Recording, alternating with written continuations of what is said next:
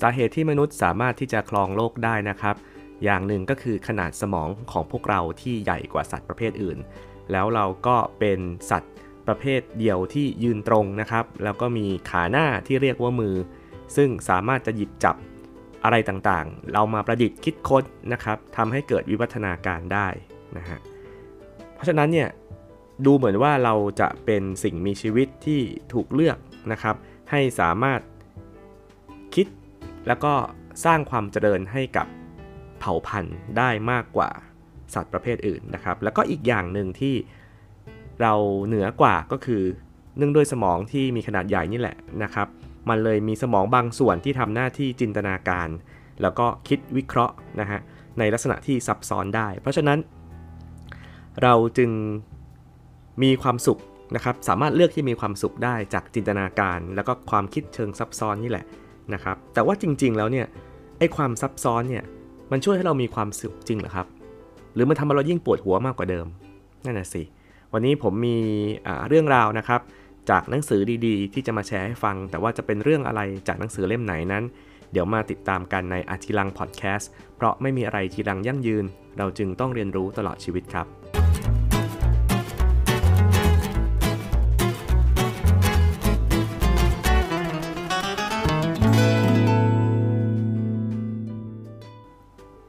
ครับอย่างที่บอกนะครับวันนี้ผมมีเรื่องราวดีๆ จากหนังสือดีๆ เล่มหนึ่งจะมาแชร์ให้ฟังเกี่ยวกับความสุข ติดค้างจาก episode ที่แล้วนะครับที่ผมพูดว่าผมจะมีการเล่าถึงความสุขในหลาย ๆ มิติ วันนี้ก็เป็นอีกมุมมองหนึ่งที่น่าสนใจนะฮะซึ่งผมหยิบยกมาจากหนังสือที่ชื่อว่า happiness recipe 10 สูตรผสมความสุขนะครับซึ่งเรียบเรียงโดยนะฮะคุณที่ใช้นามปากกาว่าเรือรบนะครับ ก็เป็นหนังสือที่อธิบายเกี่ยวกับลักษณะของความสุขในรูปแบบต่างๆนะฮะวันนี้ผมจะหยิบยกชัปเตอร์ที่5นะครับซึ่งเขาจั่วหัวไว้ว่า simplicity is the ultimate form of sophistication นะครับแปลเป็นไทยว่าความเรียบง่าย คือรูปแบบขั้นสุดยอดของความซับซ้อนคำนี้พูดโดยลีโอนาร์โด ดาวินชีนะครับซึ่งเราน่าจะรู้จักกันดี เขากำลังหมายความถึงความซับซ้อนที่สุดครับ ซึ่งนั่นก็คือความเรียบง่ายนั่นเอง ลว่ายังไงนะครับ จากที่ผมเกริ่นก่อนที่จะเข้ามาเนื้อหาเนี่ยผมพูดถึงมนุษย์นะครับที่มีขนาดสมองเนี่ยใหญ่ แล้วทำให้เราสามารถจินตนาการแล้วก็คิดเชิงวิเคราะห์วางแผนได้นะครับ การคิดเชิงวิเคราะห์วางแผน หรือจินตนาการเนี่ยมองเป็นข้อดีก็ได้ มองเป็นข้อเสียก็ได้ โดยเฉพาะในมิติของความสุข ลองมาดูในหนังสือว่าเขาเขาเขียนว่ายังไงนะครับเขาบอกว่า เราถ้าเราจะมองว่ามนุษย์เป็นนักวางแผนนะครับ ข้อดีก็คือเราสามารถที่จะคิดไว้ล่วงหน้าว่ามันจะเกิดอะไรนะครับ แล้วเราก็สามารถเตรียมตัวเราเองเนี่ยให้รอดพ้นจากอาจจะเป็นภัยหรืออันตรายที่จะเกิดขึ้นในอนาคตนะครับ เช่น ถ้าเราคิดว่าเราจะไม่มีอาหารกิน เราก็จะเริ่มกักตุนอาหารอย่างนี้คือการวางแผนนะฮะ แต่อย่างไรก็ตามนะครับ ในการวางแผนซึ่งเรามองว่าเป็นเป็นข้อดีในการที่เราจะเอาตัวรอดหรือรอดชีวิตได้นะครับ มันก็มีข้อเสียเหมือนกันก็คือ การที่เราวางแผนกับสิ่งที่มันยังไม่เกิดขึ้นเนี่ยนะฮะก็จะทำให้เราค่อนข้างกังวล บางทีถึงแม้เราจะกินอิ่มนอนหลับนะครับในวันนี้แล้วเนี่ยบางทีเราก็ยังไม่สบายใจ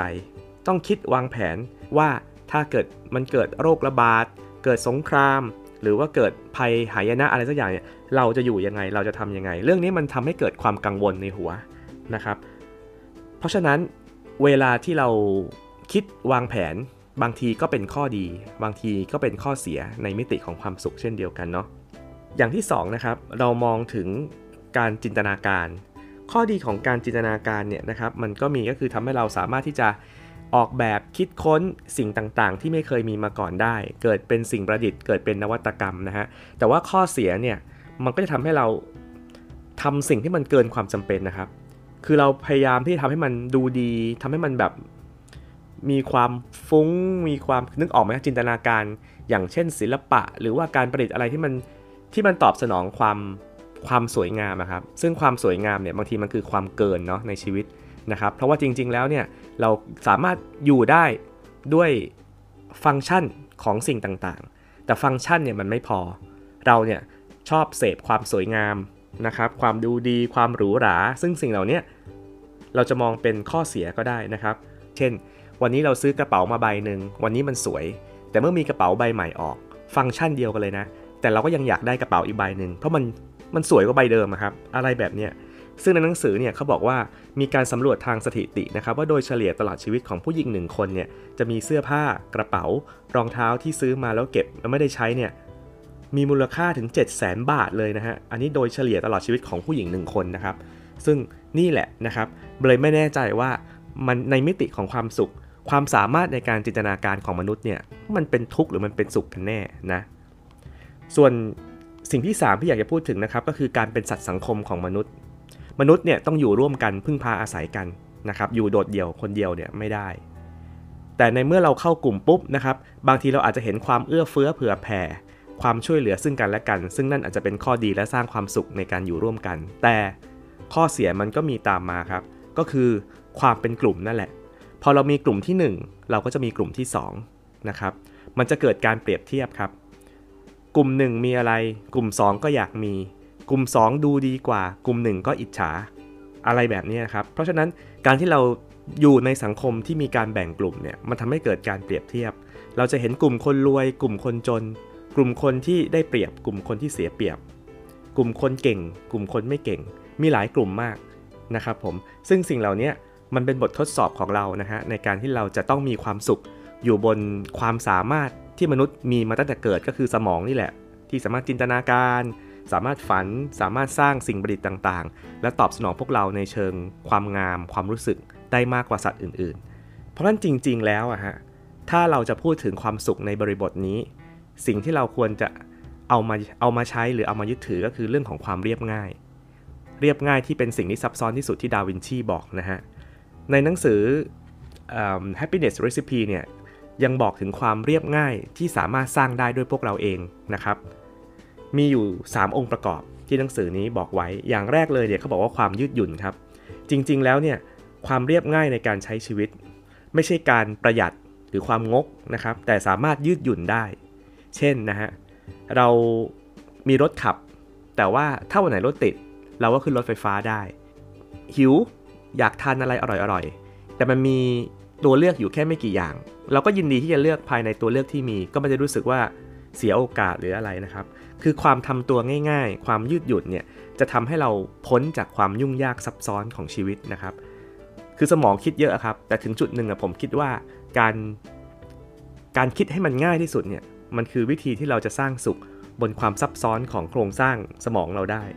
เอาคำให้มันง่าย ๆ เข้าไว้ครับ เราจะมีความสุขมากกว่าคนอื่นนะ2ครับ ก็คือเรื่องของความพอเพียงนะฮะ ความพอเพียงเนี่ยมันมีคำอธิบายในหลายมุมนะครับ ความพอเพียงเนี่ยไม่ใช่ว่าไม่ต้องพัฒนาหยุดอยู่กับที่ หรือไม่สนใจที่จะทำให้ชีวิตดีไปกว่าเดิม จริง ๆ แล้วความพอเพียงเนี่ยมันเป็นการมีสติในการใช้ชีวิตครับ ความพอเพียงประกอบด้วย 3 พอนะฮะพอใจกับสภาพปัจจุบัน พอประมาณในการใช้จ่ายไม่เกินตัว แล้วก็พอสมควรในการวางแผนตั้งเป้าหมายที่มันจะไม่ดู โลภจนเกินหรือเห็นแก่ตัวจนเกินไปอะไรแบบนี้นะครับ เพราะฉะนั้น 3 พอครับพอใจพอประมาณพอสมควร ถ้าเราตั้งอยู่บนความพอเพียงตรงนี้ เราก็จะเป็นอิสระครับ จากความฟุ้งเฟ้อ ความไฮโซนะครับ การบรรลุเป้าหมายที่มันยิ่งใหญ่ เช่น การร่ำรวยถูกหวยอะไรเงี้ยเราก็จะมีคือเราพอเมื่อไหร่ปุ๊บเราจะรู้สึกรวยทันทีนะคือเรามีเงินแบบในจุดที่เราพอใจครับ เราสามารถแบ่งปันเงินนี้ให้กับคนอื่นได้ สามารถสร้างความสุขในการบริหารจัดการได้ ไม่ใช่ทุกแต่กับเป้าหมายไปตลอดชีวิตนะฮะทุกกับเป้าหมายที่มันไม่เคยมาถึง คนแบบนั้นก็จะหาความสุขยากนิดนึงเนาะ